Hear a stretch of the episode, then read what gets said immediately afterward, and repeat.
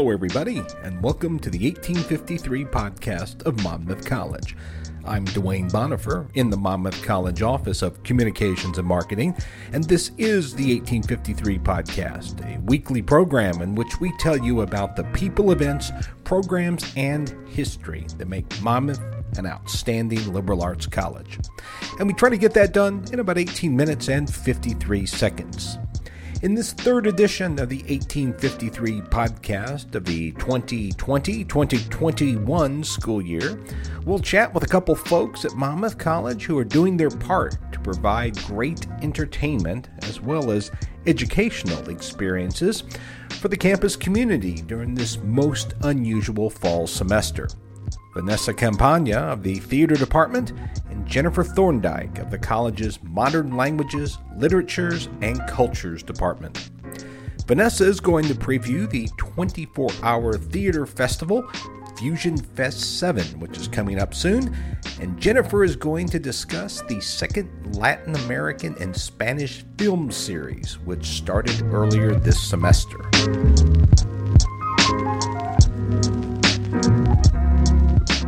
Fusion Fest is one of the distinctly Monmouth events that take place in the fall. This year's edition of Fusion Fest is number seven, and it will be held over the weekend of September 18 and September 19. Here's how Fusion Fest works. At 7:30 on Friday night, September 18, a group of playwrights, usually about a half dozen, will each randomly draw a team of actors, a director, and a random phrase. The playwrights are then given 12 hours to write a short play featuring their actors, and at some point in the dialogue, their random phrase must be included as well. At 7:30 the next morning, the playwrights hand off their brand new creations and the director and actors then have until 7:30 that evening to rehearse, stage and memorize it all before performing before a live audience on Saturday night. This year's Fusion Fest will include help from the college's art department, as art students will serve as scenic designers of each play. Fusion Fest usually takes place at Monmouth's Fusion Theater in downtown Monmouth, but because of the COVID 19 pandemic, Fusion Fest number 7 will be held on the Wallace Hall Plaza. Joining us to discuss Fusion Fest is Monmouth Theater professor Vanessa Campagna. Vanessa says that while the pandemic has presented certain challenges, it's also presented some opportunities to the students in the theater department. You know, um, I think constraint breeds creativity, or it can if you just accept your circumstances and make the intentional choice to work with them. And in the theater department, that's our approach to everything COVID 19 is let's keep everybody safe Let's work within all of the health protocols and the college's uh, guidelines, but let's also still produce and let this fuel us to reimagine things and, and stretch and revamp as need be. Uh, so it's Fusion Fest, but it's not at Fusion Theater. That's one big thing that's different. Uh, we wanted to keep the performances completely outdoors. And um, while we've done audience members on Main Street, out in the street, and have shut that down, having the audience and the performances outdoors at Fusion would be quite complicated. So we're actually keeping this on campus this year. Um, we're working with the grounds crew and the stage that's used for matriculation and commencement uh, will be erected. And so Fusion Fest is outside on the Wallace Hall Plaza really prominent. Uh, we're very excited about that. Um, the whole thing has to be socially distant, so the audience uh, will be placed six feet away, every single chair. Um, the audience and the actors will be in masks the entire time. Uh, they'll be rehearsing outdoors uh, in their masks and socially distant. Uh, the playwrights even have some confines that they have to work with when crafting this script. So, for instance, you couldn't write a play where you've got two characters in a canoe because that's not maintaining a six foot distance. So, some things like that, but you know, there's, you know, just don't write a play with two people in a canoe. It's kind of an easy fix. In some ways, this year's edition of Fusion Fest is a return to the roots of theater As Vanessa points out, theater has only been performed indoors for a few centuries. Theater didn't officially move indoors to facilities built with the intention of functioning as a theater until the Italian Renaissance. So um, there was at least, you know, a solid 20 centuries before that of theater being produced and formalized outdoors. So this is not new. We're ready for it. We're up to the task. You're listening to the 1853 podcast of Monmouth College, and I'm Duane Bonifer in the Monmouth College Office of Communications and Marketing. We're chatting with theater professor Vanessa Campagna. She's talking about Fusion Fest 7, which will be held September 18 and September 19 on the Wallace Hall Plaza. One of the great things about Fusion Fest is that it offers all students what Vanessa calls a low stakes commitment to dip their toe into the college's theater program. It's only a 12 hour commitment for actors, which is usually where non majors interact uh, with Fusion Fest. It's a really low stakes commitment. So sometimes we get students um, from the STEM fields, for instance, and they are quite inundated with their coursework especially if they're in one of the exceptional majors, they can't always commit to one of our full length productions that has a five week rehearsal process. So we're living the liberal arts mission through things like Fusion Fest um, because we can promote greater outreach cross disciplinary. For Monmouth Theater students, Fusion Fest gives them multiple opportunities to expand and refine their theatrical repertoire. I think it's really important to give students opportunities to become well rounded in all areas of theater practice. And so, getting these real life opportunities to direct, even before they've taken a directing class, often one more chance to act, a chance to uh, write a, a, brand new play, a chance to serve on the crew for Fusion Fest. You know, the more opportunities we can give students, the better. But as Vanessa points out, at the end of the day, which is a very long day for those involved with Fusion Fest, the event's a whole lot of fun, both for the participants as well as for audience members. I think um, one of the other great benefits is that Fusion Fest is meant to be fun. And so often when we are working in a full length production, uh, the process is always important in academic theater. The entire process needs to be intentional and it needs to be pedagogically informed. But you're also always keeping the eye on the final product, doing full justice to this script and strategically using departmental resources to fully render this world on the stage. And there's a certain caliber of acting that we need to reach when people know that the students have rehearsed for five weeks, or when we know the students have rehearsed for five weeks, there's a certain caliber that we are looking for in their work. And Fusion Fest allows the students just to breathe into the art and to remember why they're studying it and to have fun with it without this pressure of product.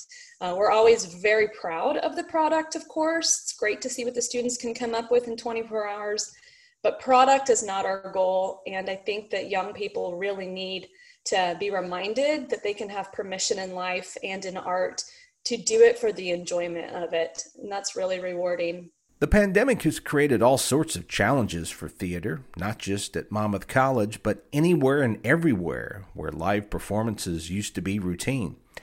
Vanessa says that the theater will persevere as it has always done during a crisis. Of course, we're really disappointed and, and touched by it and hurt by the fact that our industry is in a perilous situation with Broadway theaters closed and actors out of work and designers out of work, Cirque du Soleil experiencing tremendous financial hardship. And yet we know that the industry at large will carry on. At Monmouth College, uh, it had to go on a hiatus last spring with the Revolutionists. Uh, we're excited. We'll come back to that show next spring. Um, but this time around, we're not going to do the hiatus. We feel like we've had enough time to adjust to the realities that we're living in. And so theater will persist. It's just going to look a little bit different, but um, we're excited to have the support of the administration to get creative. That's Vanessa Campagna She's a professor in Monmouth's outstanding theater department. And along with her colleague Todd Quick, she'll help bring Fusion Fest number 7 to life on September 18 and September 19. Once again, this year's Fusion Fest will be performed at 7:30 in the evening on Saturday, September 19 on the Wallace Hall Plaza. You can read more about it in the news and events section of the new Monmouth College website. That address is monmouthcollege.edu. You can also read about it on the theater homepage, monmouthcollege.edu slash theater, and that's theater spelled R-E.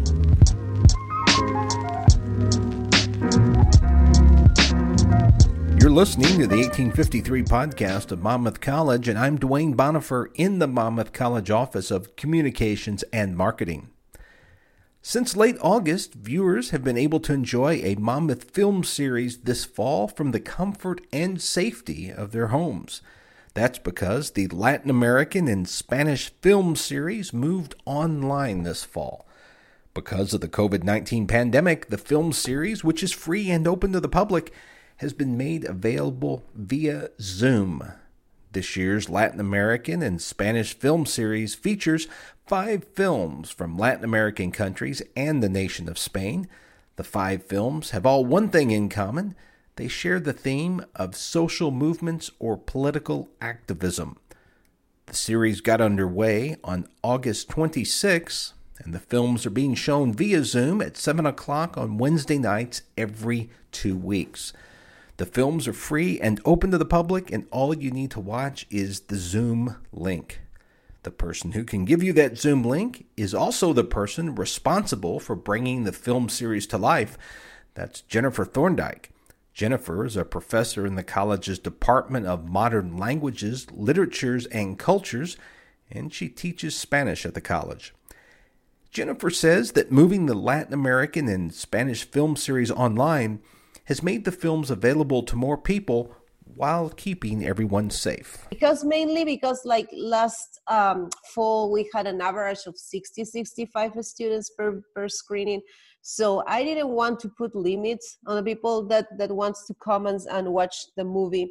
And I don't want to put anyone at risk because you know like uh, last year we were really packed. There were people that that that were sitting in the floor and like very close to each other. So I thought that it was going to be a little hard to to to keep the the the six feet separation between everyone. So. Um, so I think this is the best option for this year, and and I hope to get more and more people. Like anyone that gets the invitation, the Zoom invitation, can jump in and watch the movie in a Wednesday night. So uh, that's another thing that that that that is going to be cool. Like if you want to watch a movie on a Wednesday night, you can jump in and just. Jennifer says that this year's topic of social movements is especially appropriate given what's going on not only in the United States but all around the world. I think that that, that this year, um, since we have this important topic and we have been like seeing this stuff also happening in united states this year. I mean this is something that also happened in the united states before but like this year is happening right now. Um, i think it's going to be um, very interesting for for students that wants to learn how social movements has like work in latin america. You know latin america has faced a lot a lot of problems um, some of these movements are very related to democracy. Some of them are um, not because like Latin America was not a democracy when, like for example, dictatorship came. Um, it was, but dictatorship happened, and then people reacted and did, did this social movement to try to recover democracy. We have things also like in common, like women's rights, like huge movement movement that we have seen in Latin America in the last five years. Jennifer says that the themes of the five films should especially appeal to younger audiences, particularly those young people whose social consciousness has been raised by the events over the last few months.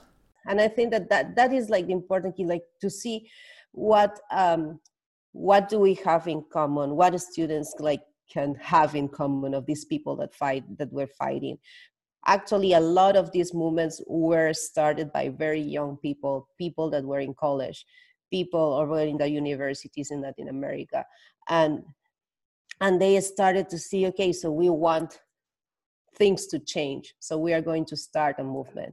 So um, so that is something that I think that they are going to to to like and appreciate, like to see, okay, so these these movements started. Some of them started from the same place that I am. So um, and actually, there are movements that that wanted things to be better right? For them to have a better life for them and their children and very young people that that wanted a better life of things to change in their countries so i think it's going to be like very very interesting and and it's going to be very related to the things that are happening in in the united states right now you're listening to the 1853 podcast of Monmouth College. I'm Duane Bonifer in the Monmouth College Office of Communications and Marketing, chatting with Spanish professor Jennifer Thorndike.